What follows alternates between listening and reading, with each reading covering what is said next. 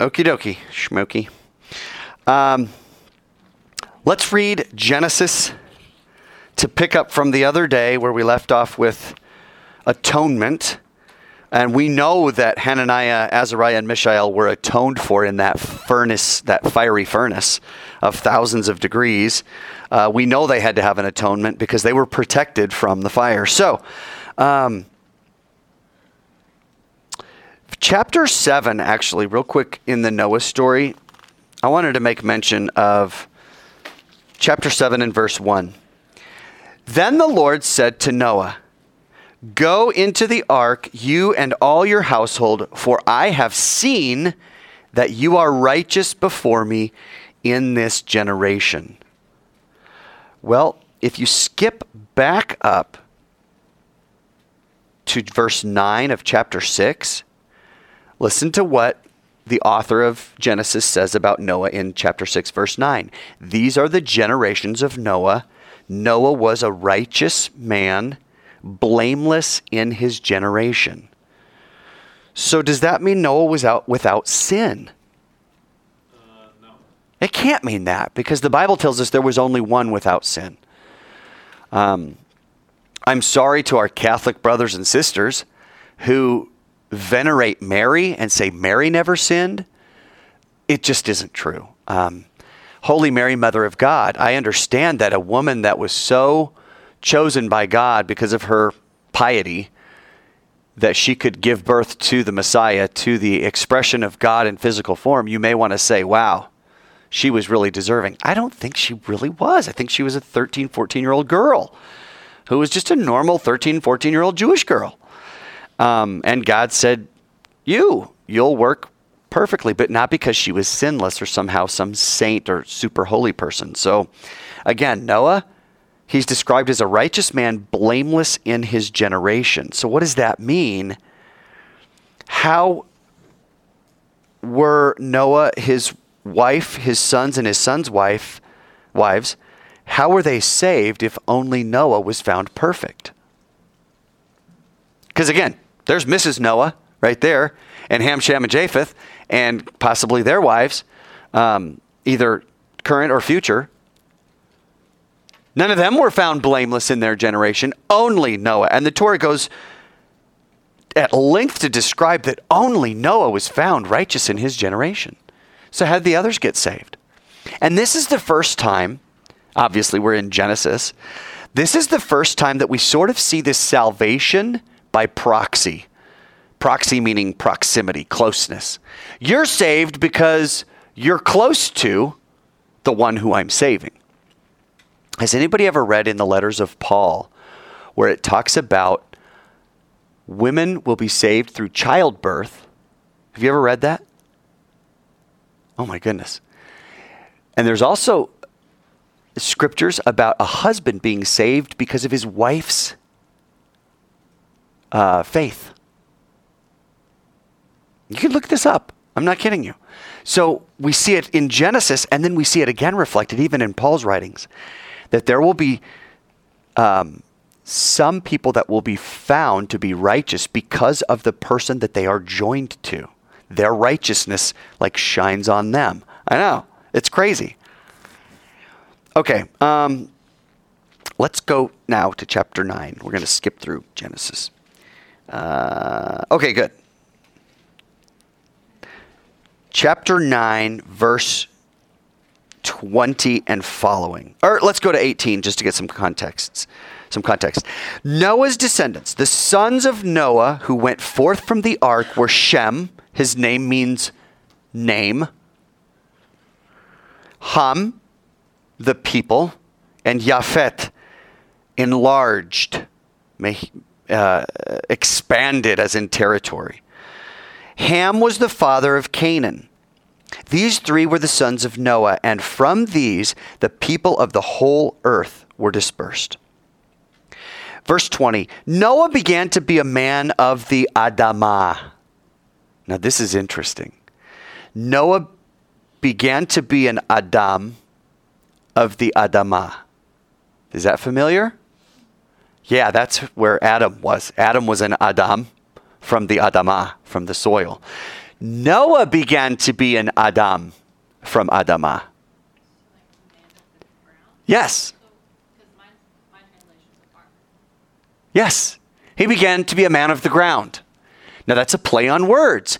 Was he from the ground or was he of the ground like a farmer is? A man of the soil? The answer yes. He's a he's both. And and I think the way the wording is is we're supposed to go, wait a minute, this is a lot like Adam. The wording's exactly the same. So he began to be a man of the soil or a farmer, and he planted a vineyard. He drank of the wine and became drunk and lay uncovered in his tent.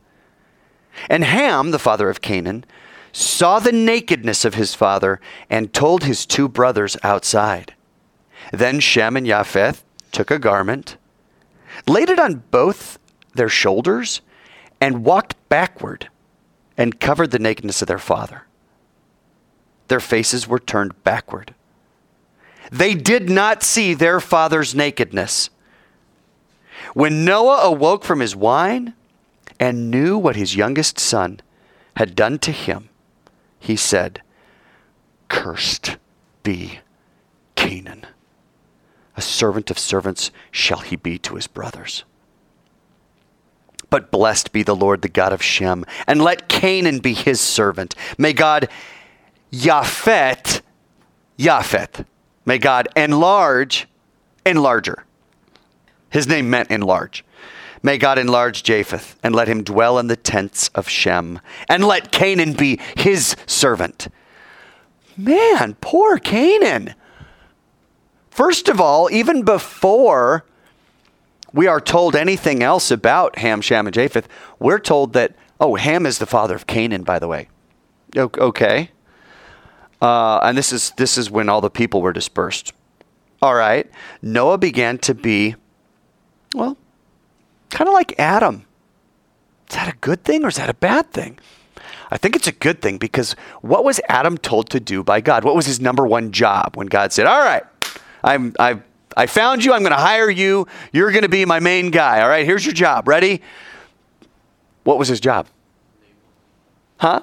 Name all the animals. That was one of the jobs. But God gave him an overarching job that, that was to span his whole existence. Yes. I want you to dominate the earth. That didn't mean rule with an iron fist. Dominus in the year of our Lord, Domini, that just means Lord be Lord of the earth. Lord over the earth. Take care of my creation. Adam. So Adam says, okay. So what does he do? He starts being a man of the soil. Noah's doing the same thing. He's taking care of the creation, planting, watering, harvesting, planting, watering, harvesting. So he plants a vineyard. I don't think that, that verse 20 and 21 happened in quick succession. He planted a vineyard and then drank some of the wine. Like that was months, right? Maybe a year or more. Then he harvested the first harvest, squished out just like me the other day. I stepped on a grape and it let out a little wine. All right, so, sorry. So he's squishing the grapes and then he's getting the, the grape juice and he's letting it ferment and the sugar and all the process and it turns into wine and he drinks it gets drunk as a skunk. I love how the Bible does not clean up our character's behavior, which should give us hope when our behavior is less than exemplary. It's okay. God uses people that screw up all the time. Noses, noses. Noah gets plastered, takes off all his clothes for some reason, and he's laying in his bedroom stark naked. Now is when this story, and if that's not weird enough, I guess he didn't know what he was doing because he was drunk. So he starts taking off clothes. Then Ham goes in. He sees dad naked. Goes out and tells his brothers, hey guys, dad's naked. And the brothers do something very weird. They both grab a blanket, put it on their shoulder, then the other brother stands here and puts the blanket on his shoulder, and they walk backwards, and they are not looking. And the Torah goes to great lengths to make sure that we know They walked backwards. They didn't look. They didn't even see out of the corner of their eye. They did not look at their father's nakedness. It's like, okay, we get it. And the blanket, and they covered, and they laid him, and all this stuff. And it's like, what's the big deal? Then Noah awakes from his from his wine. And again, I think there's a long space personally, and I agree with the scholars, between he awoke from his wine and he yada what his younger son had done to him. What's that yada mean? He knew. What does to know mean in Hebrew? It doesn't just mean cerebral cognitive, it means to experience. He experienced through that kind of knowledge what his son had done to him. I'm thinking, get over it, Noah. You're the one that went and got drunk and got all naked, and your son walks in and says, Hey, Dad, I need to, oh boy. okay, didn't need to see that. I can't unsee that one, Noah. So then he goes out and tells the brothers. And then Noah awakes from his wine and says, What have you done? I'm sorry, Dad. Just, you were just kind of laying there. So if you're not confused, you should be because this is weird. There's got to be more to the story. And I think there is. Since when does God punish the children for the crimes of the father? Check out Ezekiel 18 and verse 20. Somebody else, Deuteronomy 24 16. Ezekiel 18, verse 20. Would you read that in a nice, loud, clear voice? And then someone else, Deuteronomy 24, 16. The soul who sins and the one who will die. The son will not share the guilt of the father, nor will the father share the guilt of the son.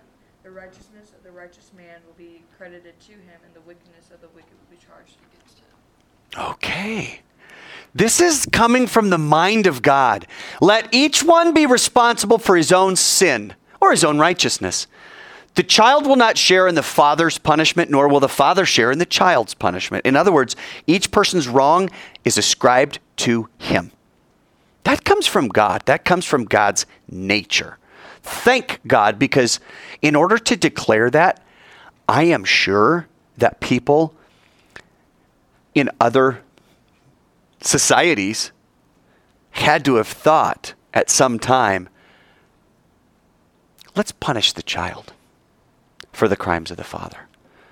The father fled, maybe he's a fugitive and we can't find him, but justice needs to be done. So, you know what we'll do? We'll get his family and we'll kill his children as some sort of justice. Oh, what am I talking? I'm talking about abortion. Oh my gosh.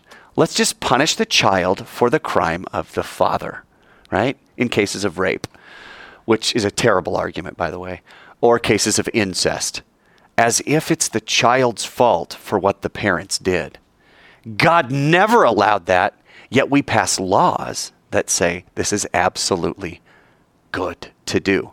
So again, the Bible speaks even into 2019 and says you've got it wrong. So if God does not punish the children for the crimes of the father, should we?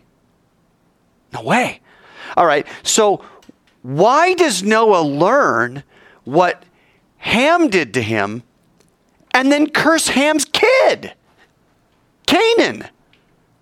Which is completely the opposite. Of course, there's no Torah when Noah is here, right? Because the Torah comes after Noah.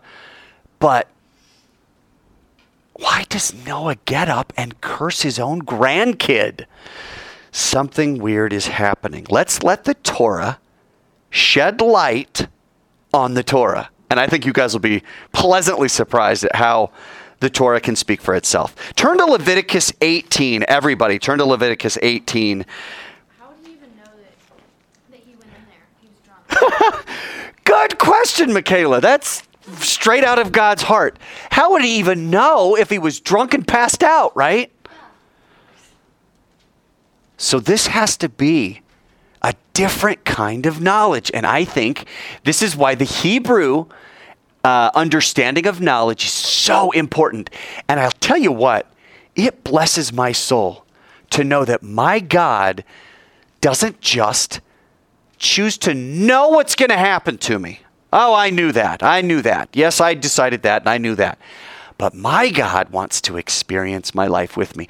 So that idea of experiential knowledge is so vastly important because Noah is going to get up and he's going to have experiential knowledge, not just hey, the nanny cam showed that you came in and saw me naked. The nanny cam, you know, your little belly button and a panda bear sitting on the shelf. Nanny cam. Jordan. That like why would it matter that he like it wasn't his fault? Like he walked in, oh gosh, like exactly. Like, I didn't mean to, like it wasn't his fault.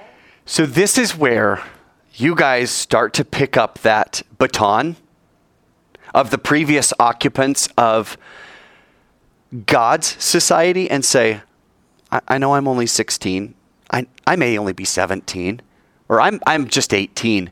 But you can pick up that baton, and God fully expects you to, and say, okay, I'm going to learn to, I'm going to learn who God is, not only for me, but because I want to teach my children. And I think you start now.